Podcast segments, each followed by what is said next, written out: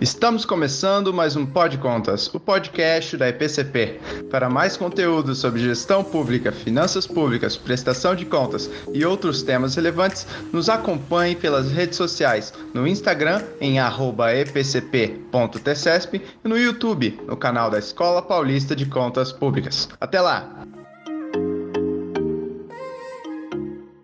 Olá, sejam bem-vindos ao Pod Contas, o podcast da Escola Paulista de Contas Públicas, a IPCP, vinculado ao Tribunal de Contas do Estado de São Paulo.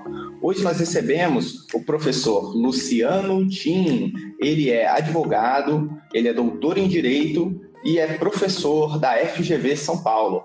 Nós também recebemos Marina Helena Santos, ela é economista e CEO do Instituto Milênio. Nós estamos recebendo os dois aqui porque eles escreveram, é, aliás, o professor Luciano Tinha, o autor do, do, estudo, publicado pelo Instituto Milênio, da qual a Marina é presidente, o estudo, o estudo que é Propostas para uma Reforma do Sistema de Justiça no Brasil. Tema super atual, aí, super importante, e que está um pouco na agenda aí do Congresso, um pouco empacado, de certa forma. Então, é, é, professor Luciano, Marina, obrigado por toparem conversar conosco aqui hoje. Obrigado pelo convite. Obrigada a você, Maurício. É um prazer.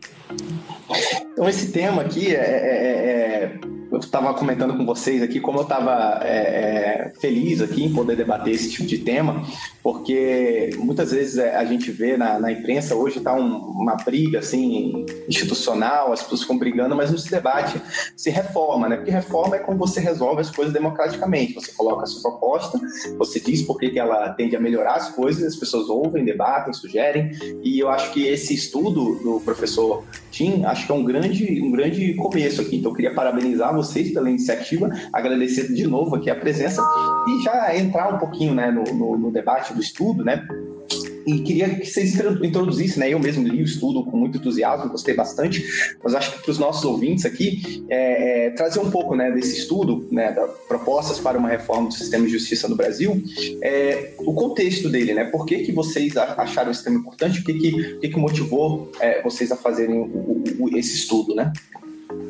Acho que essa eu vou deixar para presidente. Bom, vamos lá.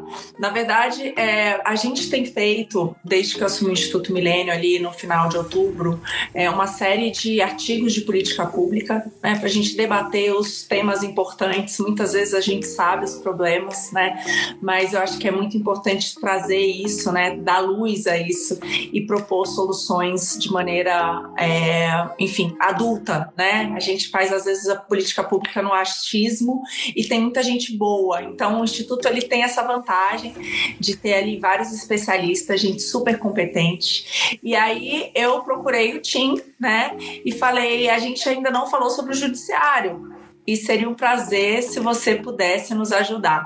Porque a grande verdade, e o que, que motivou isso, tá, Maurício? É que hoje, no Brasil, a gente tem um judiciário extremamente caro, né? A gente gasta cerca de 1,4% do PIB, não tem paralelo em outro lugar do mundo. Né? Absurdamente lento. A gente tem aí uma média para uma decisão de primeira instância em torno de cinco anos de espera, né? E, portanto, absolutamente injusto, né? Então, eu acho que é exatamente isso. Vamos fazer com que a justiça né, volte a, a, a, primar por esse nome. E, e aí eu acho que o Tim pode dar uma contribuição gigante nesse sentido.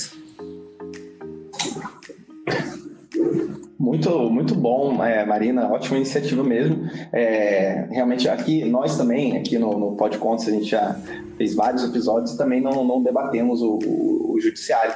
Eu acho que o, o, Tribunal de Contas, a gente está sempre falando de como melhorar as instituições, a governança, as políticas públicas, a gente falou de inúmeros assuntos, educação, saúde, segurança, né? falamos de todas as políticas públicas, né? questões é, fiscais, né? regras fiscais, e, e, e realmente faltava um pouquinho de falar sobre, sobre o judiciário. E aí eu queria trazer agora, entrando de fato no, no, no conteúdo do artigo, é, do estudo, tem logo no início é, mencionado que o judiciário brasileiro está entre os mais caros, né, como, como a Marina bem pontuou agora, e ainda assim conta com diversos problemas de morosidade e garantia da, da segurança jurídica, né, que é uma das principais funções do, do poder judici judiciário. Né? A gente não tem uma previsibilidade do tipo de decisão, né, gera aí uma série de confusões. E é, eu queria saber então do professor Tim quais são os principais gargalos em termos de custos e também de eficiência do nosso sistema de justiça. Muito bem, eu, eu concordo com, com a Marina que o tema é necessário, a gente deve discutir políticas públicas baseadas em evidências, né? O que o CDE recomenda, é o grande órgão de política pública de laboratório, vamos dizer assim, né? E concordo também, Maurício, que o Tribunal de Contas tem um papel porque um, aquele servidor público que vai inovar ou que vai propor um acordo, ele tem que estar tá, ele tem que ter segurança, ele próprio tem que ter segurança jurídica, né? É, e, e, eu tive experiência no setor público federal, uh, o Tribunal de Contas da União também é um gerador de algum grau de incerteza em segurança né, para fins de é, pensarmos um direito administrativo mais moderno. Né? É, os tribunais de contas, sem generalizar, mas acabam refletindo muito o que a gente no direito chama, eu pelo menos, um direito administrativo ali do século XIX, né? Ainda muito burocrático, muito... É, então, esse espaço é fantástico né, para a gente poder discutir isso. Eu até diria mais do que discutir judiciário, discutir sistema de justiça, porque aí entram vários, né? sistema de justiça entram formas alternativas, entra a mediação, os acordos, as transações. É, tem um estudo recente do Tribunal de Contas da União que dá conta de que, sugere, né, que só 5% das multas de fato entram no caixa da União. Então você imagina uh, o espaço que haveria para acordos em que as empresas se dispõem efetivamente a pagar. Mas isso, de alguma maneira, a gente reflete no artigo, né? É, de fato, o sistema público de distribuição de justiça ele é bastante caro no Brasil, comparado com outros países do nosso desenvolvimento e mesmo países mais desenvolvidos.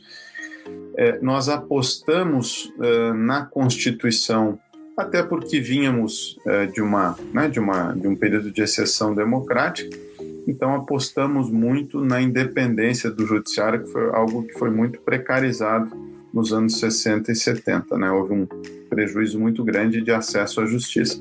Então se apostou muito é, no judiciário que, se a gente for analisar o desenho da Constituição, copiamos o modelo americano, é o poder mais importante e, pelo visto, assim, acho que já não há mais dúvidas, né? Que, no fim, todos os problemas eh, acabam desaguando no Supremo, inclusive até políticos, né? Então, não estou dizendo que ele seja um poder moderador, como já foi sujeito que não é, mas ele é um poder eh, que tem alguma preponderância, que decisões do Supremo não são recorríveis, né? Não digo que deva ser assim, mas a gente tem visto ali um, uma preponderância do Poder Judiciário. Nós apostamos muito e demos ao Judiciário uma autonomia absoluta de é, orçamentária.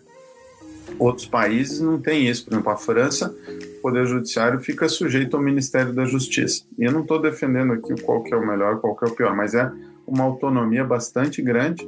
O judiciário tem um percentual, né, que é o duodécimo, garantido pela Constituição, então, do que é tributado tem que ser repassado. Então, a questão maior é ser eficiente, e o judiciário não tem conseguido ser eficiente.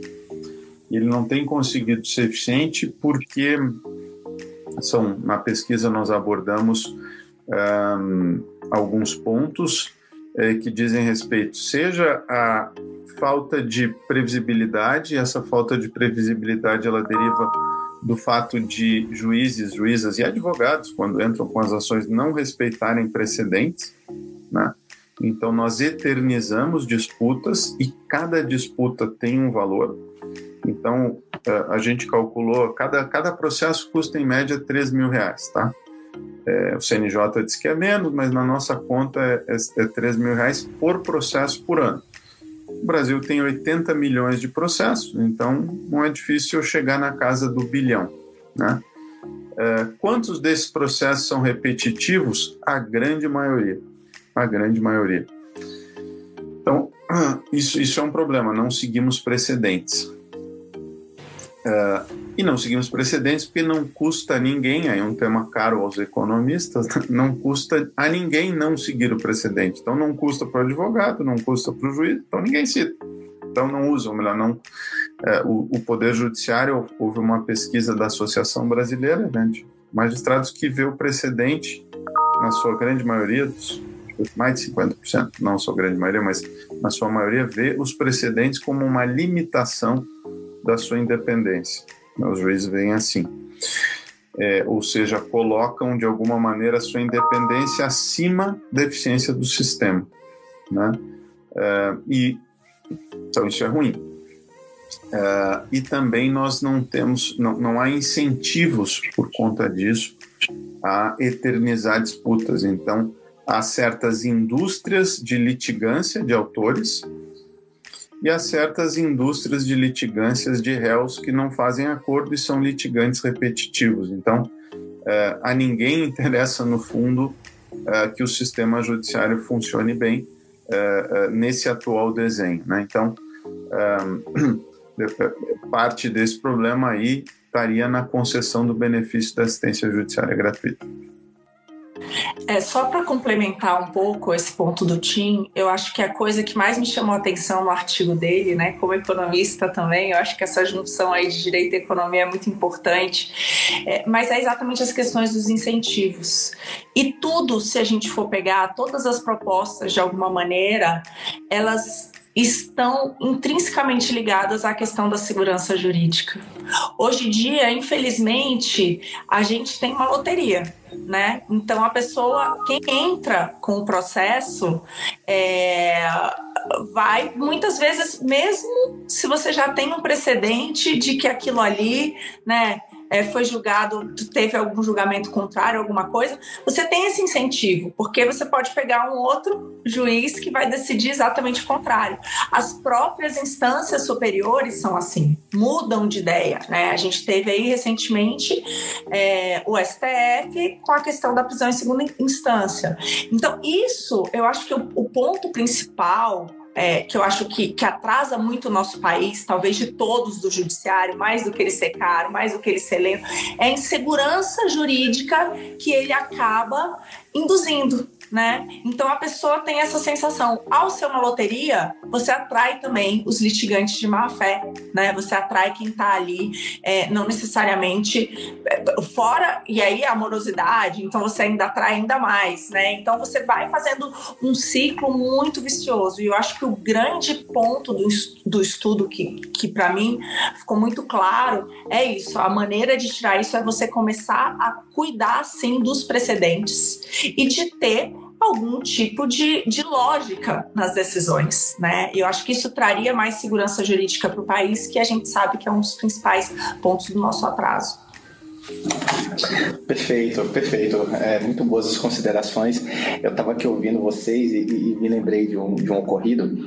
Esses dias eu estava ouvindo um podcast de um, de um de um cara muito bom chamado Raul Justilores. Ele fala sobre a cidade, né? É, o nome do, o nome do podcast é Mais São Paulo. Ele já foi até nosso convidado aqui e ele fala de São Paulo, de inúmeros assuntos da cidade de São Paulo. Aí um dia desse ele estava falando que tem um parque, que a prefeitura queria construir um parque e o Ministério Público entrou dizendo que o parque, a construção do parque era inconstitucional. E isso está no STF. Então, assim, é, é, de certa forma, penso, aí ele comenta no, no, podcast falando, pô, a construção de um parque é inconstitucional e esse é, pode ser inconstitucional e esse debate chegou na Suprema Corte. Ou seja, e isso na hora que eu ouvi ele, eu lembrei do, daquele também do outro caso do, do, da final do Campeonato Brasileiro de 87, que chegou até o STF para dizer quem era o campeão brasileiro.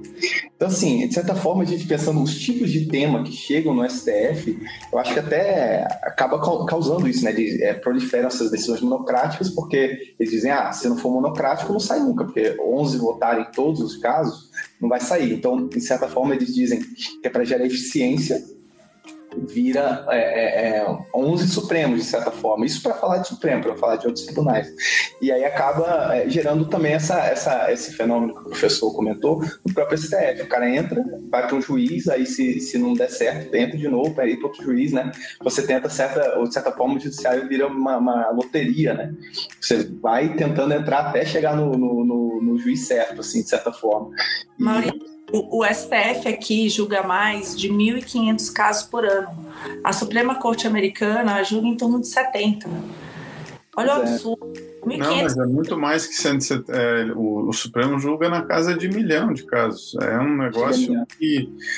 O, o Supremo é o único tribunal do mundo que eu conheço, deve ter outros, mas assim, que aceita habeas corpus direto, né, de acusados, às vezes acusados já condenados em segundo grau.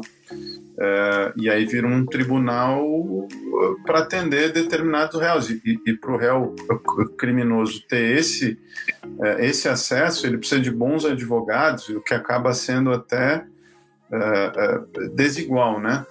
É, e o Supremo aceita, então assim, o Supremo é, não exerce também a autocontenção, né? E, e, e algo que, que vem sendo observado aí.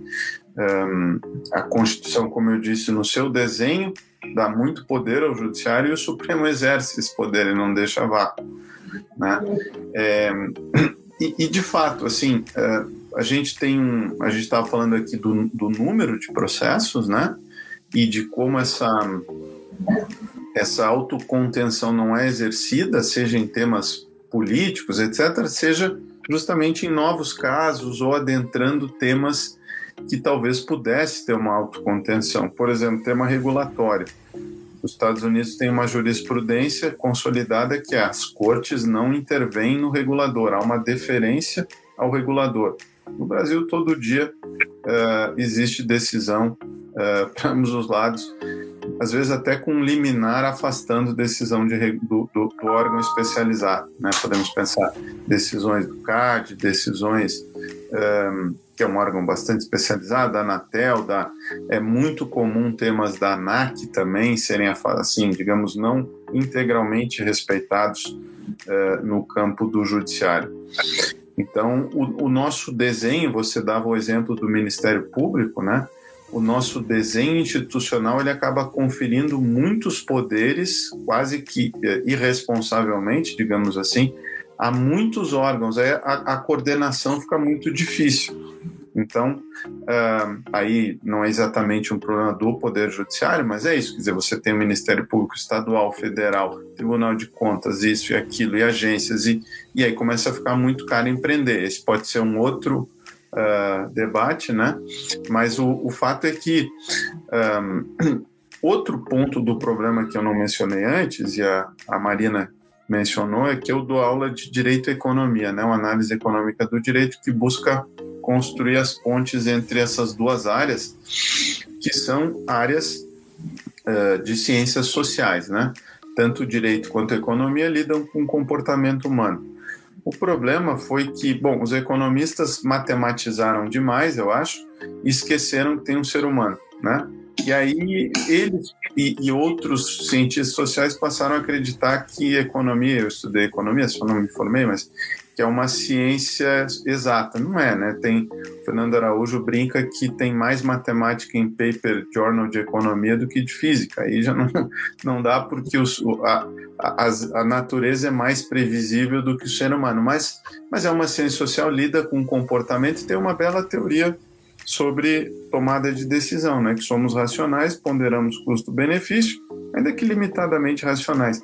O direito perdeu isso. Quando houve a especialização dessas áreas, o direito, como ciência, se especializou na norma, virou uma ciência normativa. Então, você faz mestrado e doutorado sobre norma. Né? O que, que diz o princípio, o que, que diz o texto, mas você esquece de pensar qual é a consequência disso. Né? Se eu interpretar assim, então, são tratados e tratados sobre o texto constitucional, a gente chama isso de dogmática jurídica, né? O que, que diz o texto constitucional sobre a prisão de segundo grau? Sim, mas qual é a consequência de só prendermos pessoas depois do trânsito em julgado? Vai ter consequência na litigância, vai ter muito réu entrando com ação para não transitar em julgado, vai ter possivelmente mais crimes econômicos. Então, você tem aí todo um, toda uma consequência, né? É, é, que, que, o pessoal da teoria jurídica perdeu. Então, quando a gente aproxima essas áreas, a gente começa a ver uh, o sistema judiciário como um sistema de incentivos, porque no fundo importa menos a lei, o que importa mais é o que o judiciário decide. Isso aí os americanos se deram conta no início do século XX, quando uh, focaram o estudo do direito no que eles chamam realismo jurídico. Né? Vamos estudar o que, que os juízes decidem, não os dogmas legais. Né? Então, a gente procura recuperar essas essa, essa, essa ideia de, de, de, incentivos, de comportamento, de consequências, né? isso a economia traz para o direito. E, e o direito traz para a economia problemas reais, né? que às vezes os economistas começam a fazer é, hipóteses, cenários e esquecem do mundo real, que é o mundo das instituições, né? que North e outros é, trazem. Né? As instituições são importantes e direito judiciário são instituições. Perfeito, professor. Perfeito, Marina.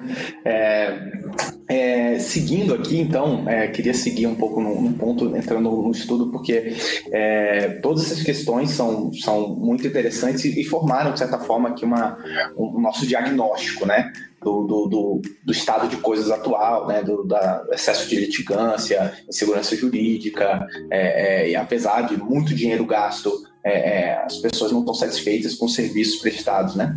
Então, entrando um pouco nas propostas já, é, eu selecionei algumas assim, que eu achei mais interessante, acho que vale a pena a gente comentar aqui. A primeira proposta, por exemplo, é, é de maior estabilidade, uniformização e harmonização entre as decisões judiciais. E a segunda, eu acho que já está bem ligada, eu queria logo então trazer as duas como em conjunto, que é da especialização judiciária, né? É, proliferação de vários especializados nos fóruns, especialmente nas cidades maiores. Então, é, como, como que, que vocês como que vocês veem essas duas propostas? É, bom, é, posso começar aqui. É, a legislação processual já prevê algumas, alguns casos de precedentes vinculantes o problema é de enforcement, né? Então, é, advogados não mencionam isso nas suas petições e os juízes não, não usam isso nas suas decisões e mesmo os tribunais. Então, pelo visto, aparentemente a lei não foi suficiente, tem que estrutura de incentivos, né? Uh, então é preciso avançar é, nesse caminho e eu acredito que a gente pudesse colocar como requisito de acessar o sistema público mencionar e debater precedentes e julgar conforme precedentes, de modo que é, tem que custar alguma coisa para todo mundo, para as partes, inclusive para o magistrado que não segue precedentes, né? Fica difícil como cidadão, digamos assim, um cidadão entender que um juiz, um juiz aqui continuamente não siga precedentes possa, por exemplo, progredir na carreira por merecimento, por exemplo, né? É, então seriam formas de se pensar isso. É bastante polêmico, que envolve aí corporações, né? Mas, uh, enfim, talvez seja um tema que devesse ser debatido. É, mas nisso já há uma lei, né? Já o Código de Processo já prevê algumas hipóteses. Está faltando enforcement, né? É, não sei, Marina, você quer, como economista, aí dar o teu lado da história? Não, eu acho que a sua a proposta ali tem um lado que, que me chama muita atenção, né? Eu acho que é bom. Eu tenho levantado muito bandeira, né, de menos privilégios nesse país e de uma reforma administrativa. E eu acho que o judiciário precisa de uma reforma administrativa urgentemente, que é exatamente isso de linkar né, bem ou mal, progressão em carreira e várias outras coisas, a de alguma maneira o que, que você está fazendo em relação à população. Né? Então, o serviço público hoje ele é muito, muito descolado é, dos seus efeitos à população. Né? Servidor público, você está servindo ao público. Né? Então, a gente vê aí as discussões da, da educação, tem todos os focos menos o aluno, da medicina, e eu diria que na, na justiça é a mesma coisa. Então, é, é, você ter algum tipo de, de métrica que faça com que, por exemplo, progressão em carreira, né, tem ali por princípio um pouco o juiz respeita né, a segurança jurídica, ele contribui para a segurança jurídica do, do, do, país, porque eu acho que é isso. Quando a gente fala de precedente, é isso. A regra não pode mudar o tempo inteiro, né? Qualquer economista sabe. Se a regra muda o tempo inteiro, o custo disso, em termos de crescimento, é brutal. Então, aquele juiz que contribui para a segurança jurídica, que respeita precedentes, né? Isso vai fazer com que o custo do processo diminua, com que a justiça seja mais ágil. Então, esse juiz deveria, sim, ser premiado, né? E não é, como é hoje, que você ganha independente, né? A progressão é automática. Então, eu acho que talvez essa questão do precedente seria um bom instrumento, sim, de meritocracia, né? Na, na carreira do, do judiciário. E sobre as, as varas especializadas, também o que está por trás é a economia, né? A ideia de assimetria de informações, quer dizer, um juiz que tenha que julgar casos muito diferentes, o custo de aprendizado dele é maior, né? Tem uma desembargadora, Cláudia Cristofani, do TRF4, que escreveu um mestrado sobre isso, quer dizer, é análise econômica do direito, né? Que é sobre precisão da decisão e assimetria de informações. Então, você, para tomar uma boa decisão, você tem que ter um, um número mínimo de, de informação, e essa informação toma tempo, porque a redução da simetria informacional vai acontecer ao longo do processo. Então, você está ocupando o juiz, a juiz ali com um caso, né? Tem que ter audiência, tem que ter.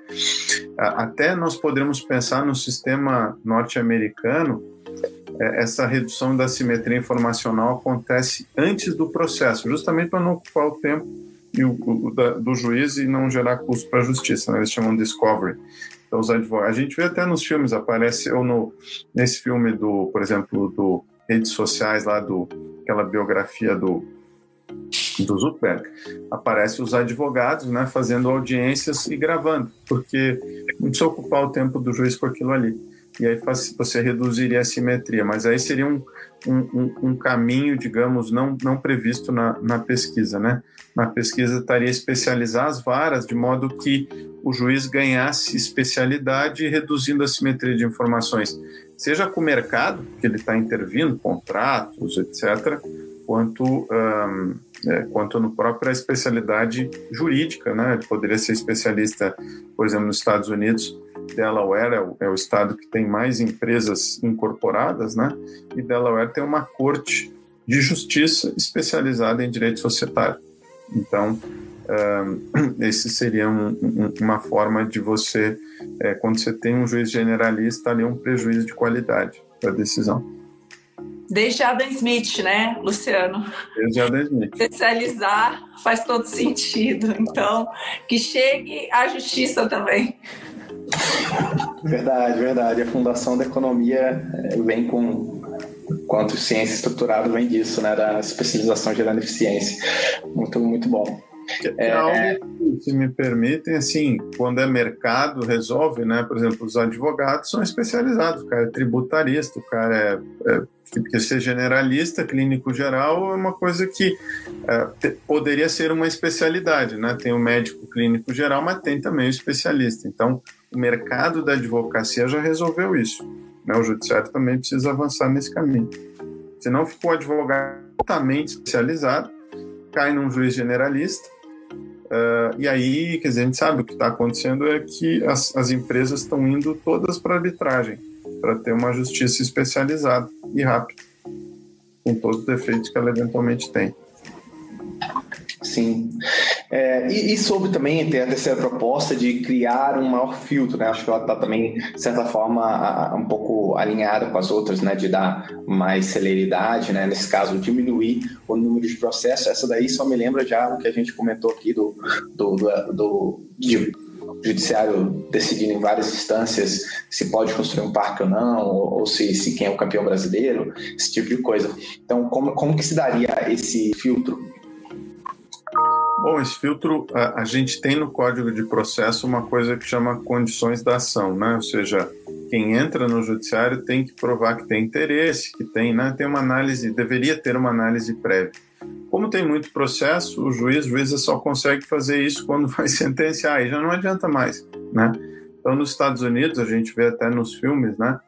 Eles têm um remédio parecido, que é o motion to dismiss. Se é muito descabido, o juiz já encerra caso logo no início, já nem admite é, o caso, né? Para não ficar, porque tempo é dinheiro. Se o caso está ali dentro do judiciário, está tomando tempo, está custando, está custando, né? Então tem que expelir logo, tem que botar um filtro maior. Por exemplo, se é um caso que já tenha precedentes vinculantes, poderia não ser aceito, entendeu? É, então, uh, ser julgado rapidamente. Então, tem que ter um esforço ali de gestão mesmo, né?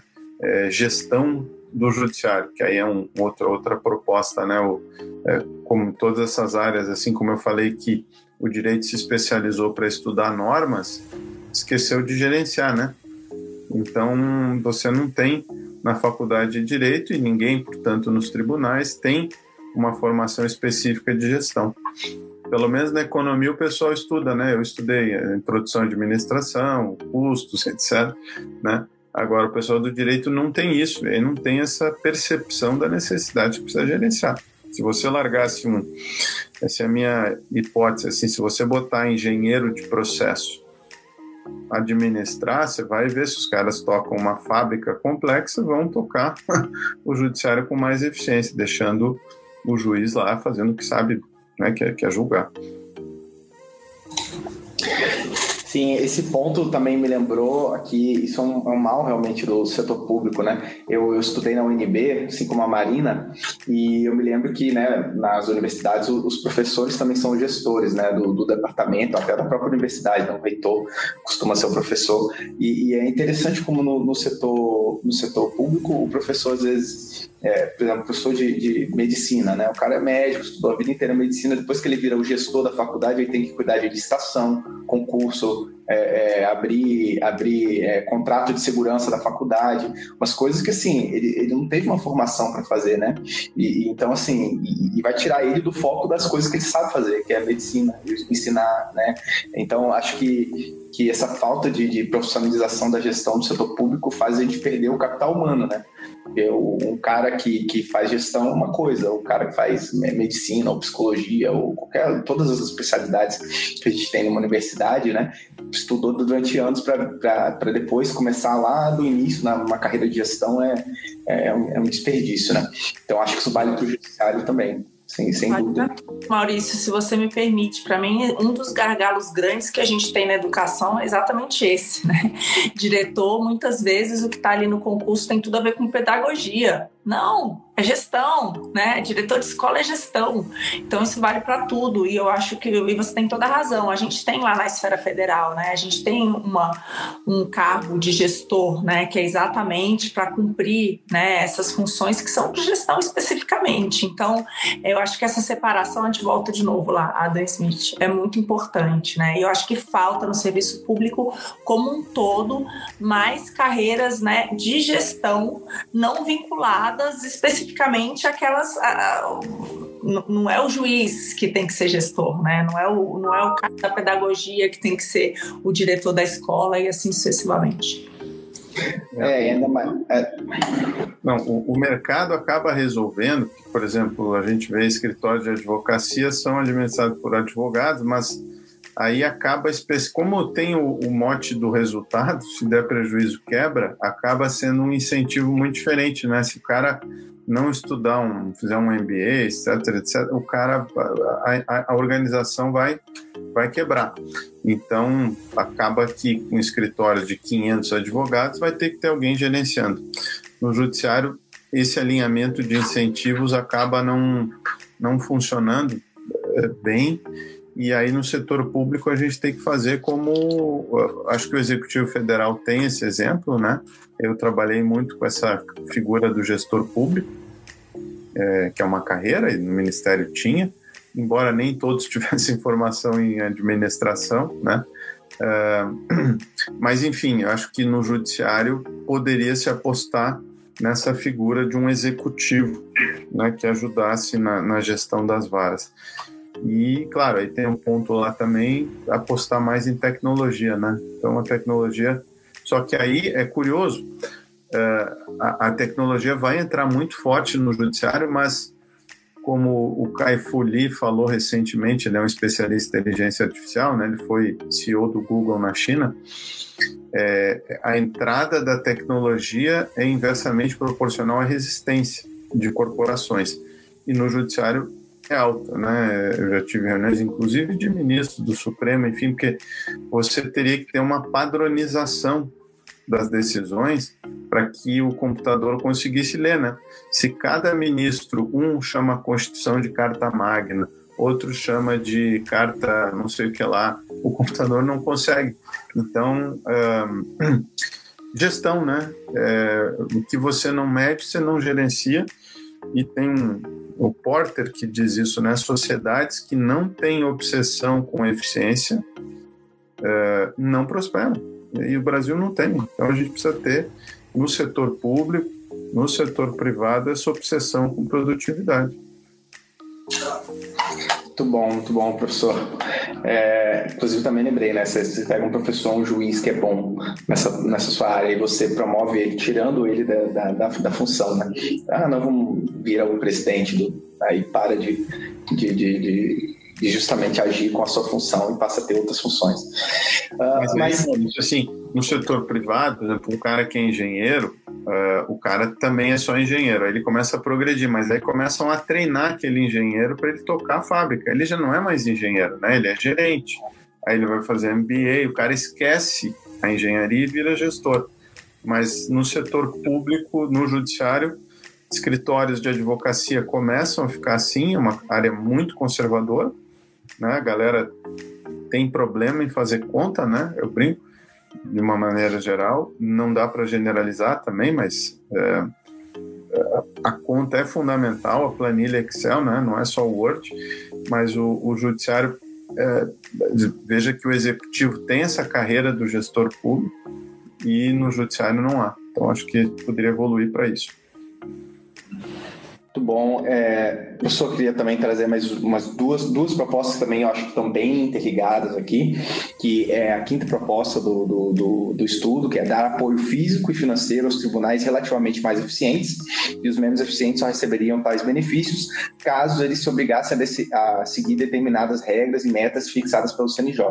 Então, essa já é uma, já é uma primeira proposta, né? E uma segunda também né, em linha de profissionalizar os serviços públicos judiciários, né? Acho que essa, essa sexta proposta comentou um pouco, né, com essa questão da carreira de gestor, né, que é algo que tem no, no serviço federal, né, o ciclo de gestão, e costuma ter em muitos executivos, né, alguma carreira de relacionada a políticas públicas, né, analista, gestor de políticas públicas, e, e então essa questão também, principalmente do, do, destino de apoio físico-financeiro é, é, determinado aí em relação a metas do CNJ.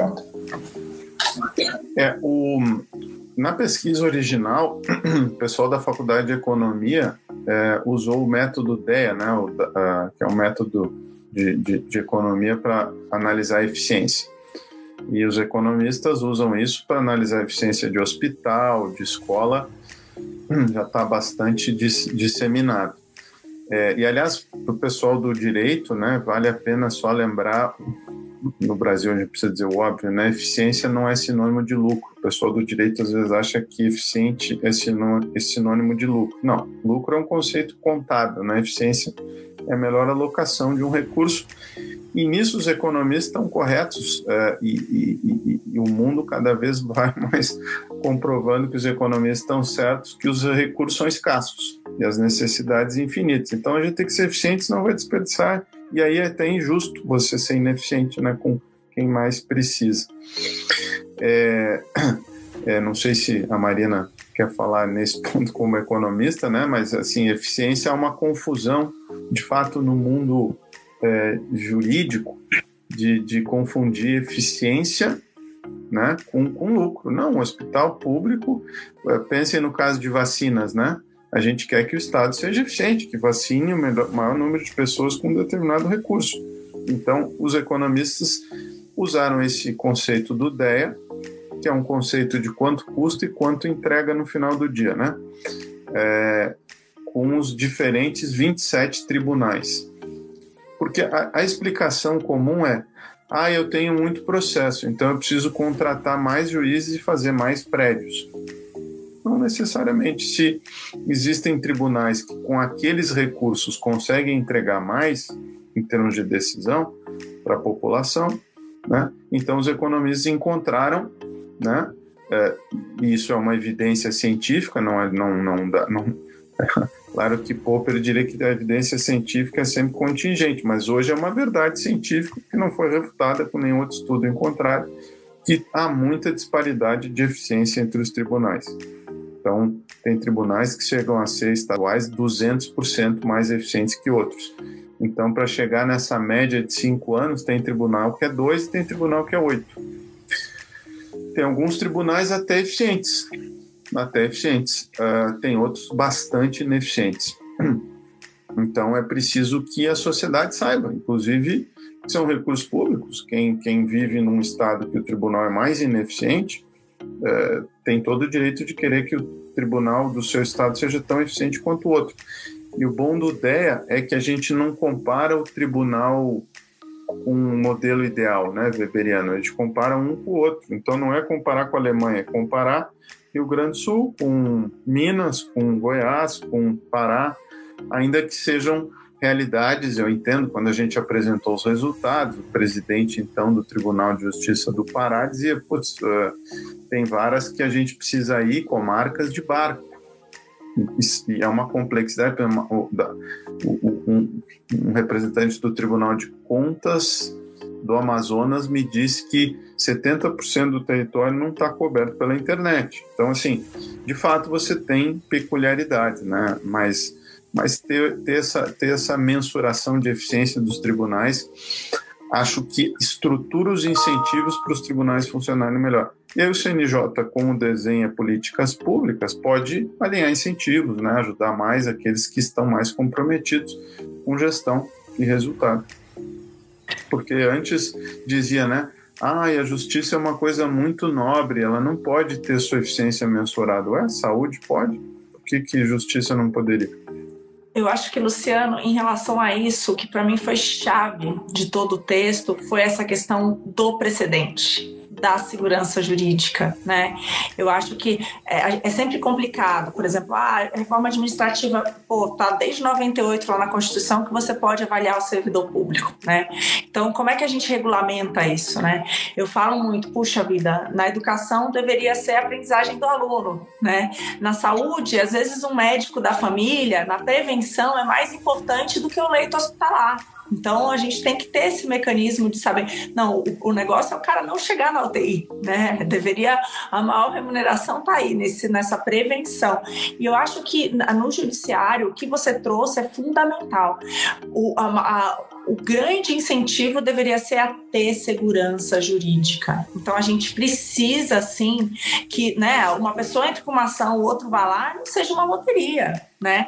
Então, precedentes precisam ser respeitados. Eu acho que só disso acontecer a gente já teria grande parte desses problemas solucionados. E tem um outro ponto que eu acho que a gente não mencionou aqui, mas que o Luciano traz também no texto dele, que para mim foi bem importante, que a gente está falando aqui do incentivo do juiz. Então, ele poderia progredir na carreira, os recursos poderiam ser direcionados de acordo, por exemplo, a esse respeito ao precedente e à segurança jurídica.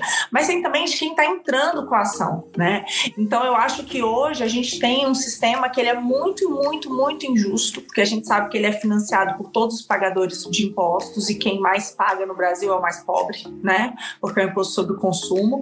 É, e ele atende muito, às vezes, a pessoas mais, mais favorecidas, né? Então ele até mostra lá aquele, aquele mapa de São Paulo que é impressionante, assim, nas zonas mais ricas é onde está a concentração da justiça, o resto tem blackout blackout ali, né, é, jurídico.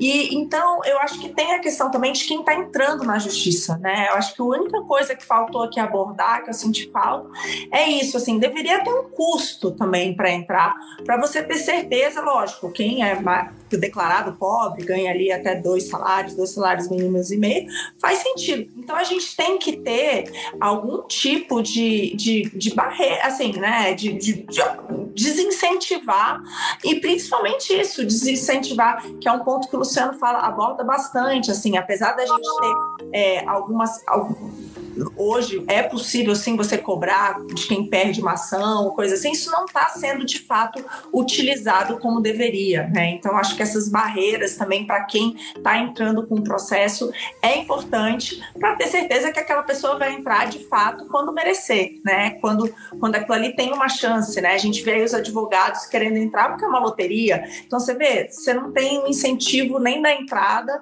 nem de quem está julgando ali, aí fica muito complicado, é um excesso de processo processos mesmo. E, aí, talvez, assim, um outro ponto, ah, que tem a litigância de quem entra, né? E tem também, eventualmente, a de quem resiste. Se tivesse um precedente claro, ah, não teria por que uma empresa que é uma grande litigante desrespeitar o que a justiça disse. Mas hoje, se a justiça diz qualquer coisa, como que é, porque sempre vem à tona o assunto do, dos direitos dos consumidores, né? Quer dizer, por que que o sujeito vai precisar é, do judiciário para cancelar uma, né? Usar o judiciário, isso eu escuto por vezes, usar, usar o judiciário como saque das empresas que não funciona, né? O sujeito quer cancelar uma linha ou quer, é, enfim, seja seja o que for, é, um plano, enfim, e, e não consegue, né? É, então, um, mas o problema é que a falta de precedente afeta também a estrutura de incentivo para resistir a uma pretensão de alguém na justiça. Né? Então, um, se a gente tivesse mais precedente, a gente atenderia esses dois lados. E aí, o que acontece um, com, com essa, essa, esse, esse custo, né? Todo o judiciário estadual tem uma tabela de custas, assim como o judiciário federal. O judiciário federal, as custas são baixíssimas, às vezes são ações bilionárias e o custo para uma grande empresa, o teto da Justiça Federal, acho que é dois, três mil reais, é uma coisa assim ridícula, né? Uma grande empresa se subsidiar numa discussão tributária com o contribuinte, que é o contribuinte que não acessa o sistema público judicial que sustenta o sistema com, por meio de impostos indiretos, como disse a Maria. Então, essa tabela deveria ser muito maior. Então, o sujeito, a empresa é gigante, ela tem um risco muito baixo para discutir, via mandado de segurança, uma ação tributária. Não que o Estado não cometa absurdos tributários, tá? Mas estou dizendo de risco, né? Risco. Mas o que acontece é que as cortes, depois as, justiças estaduais têm custas também, já com teto maior, mas elas são muito pouco criteriosas na concessão de um benefício que é o da justiça gratuita. Significa que quem declarar, e saiu um precedente, infelizmente, agora do STJ, que se, se a pessoa se declarar impossibilitada de pagar é suficiente. Não, não poderia o judiciário pedir provas, enfim, às vezes uma, uma discussão milionária a pessoa se declara é, e aí é, além de não pagar as custas, ela não paga a sucumbência, que é 10% do valor em disputa para outra parte, que é um incentivo, no fundo, deveria ser para fazer acordo. Mas se não tem a sucumbência porque ganhou assistência judiciária, não tem risco nenhum. Não tem risco ir para o judiciário. E aí proliferam ainda mais ações, né? Inclusive, falando em acordo, professor, tem uma das propostas que é justamente nesse ponto, de criar incentivos para a realização de acordos, né? E também tem uma outra também que está numa linha parecida, que é de, de criar, alterar os critérios para litigância de má-fé. Então, eu queria ouvir também os comentários sobre essas duas propostas. É, isso é polêmico, mas tendo precedente vinculante, é, eu não vejo motivo para uma empresa resistir a seguir um precedente, né?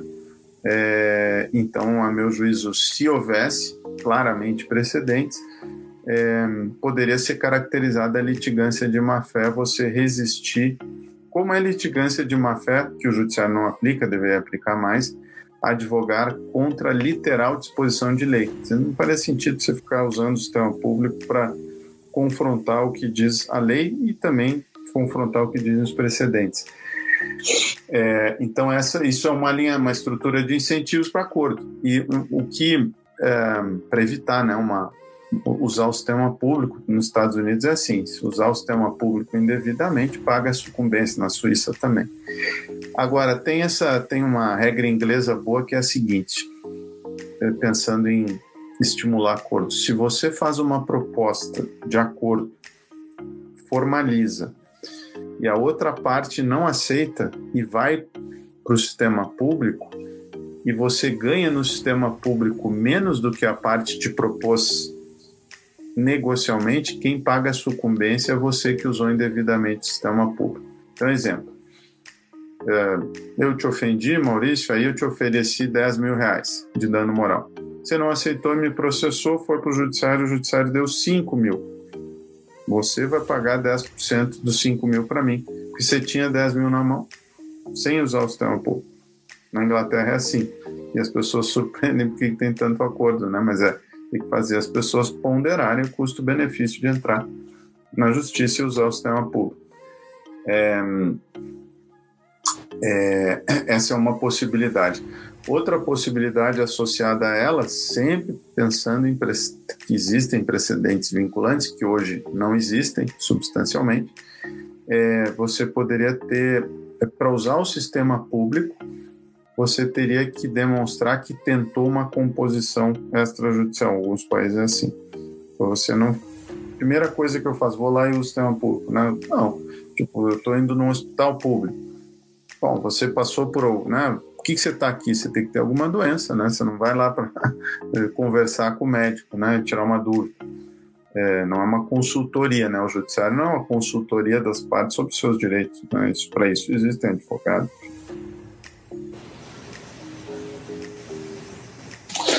Perfeito. E uma última proposta, então, que essa também é bem interessante, é sobre adotar como regra a ausência de efeitos suspensivos em recursos, né? com a possibilidade de execução após segundo grau de jurisdição.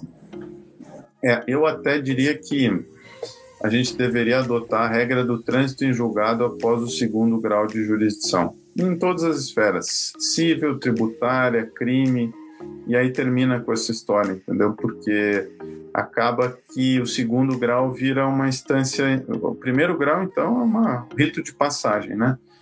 Então, uh, tornaria a estrutura de incentivos mais adequada para seguir o que foi definido pela justiça em menor espaço de tempo, aumento o enforcement. Perfeito, é, muito bom. É, é, todas as propostas são bem interessantes, tem até outras no estudo que eu não tive a oportunidade de trazer, porque senão a gente ia ficar muito mais tempo aqui debatendo. É, mas queria agradecer então aqui a presença do professor Luciano Tim e da presidente do Instituto Milênio, Marina Helena Santos. Quero agradecer muito, é, foi muito legal aqui o, o, debate. É bem legal ver também é, esse perfil um pouco diferente, né? um enfoque diferente do, do, do, do, jurista e da economista, apesar de ter essa interseção, né? porque a, a ideia do estudo era essa desde o início, né? e, e essa questão dos incentivos muito importante também. Então, é, quero agradecer muito, obrigado pela participação, pela presença. É, nossos ouvintes certamente gostaram bastante também. Obrigado pelo convite, prazer estar aqui com vocês.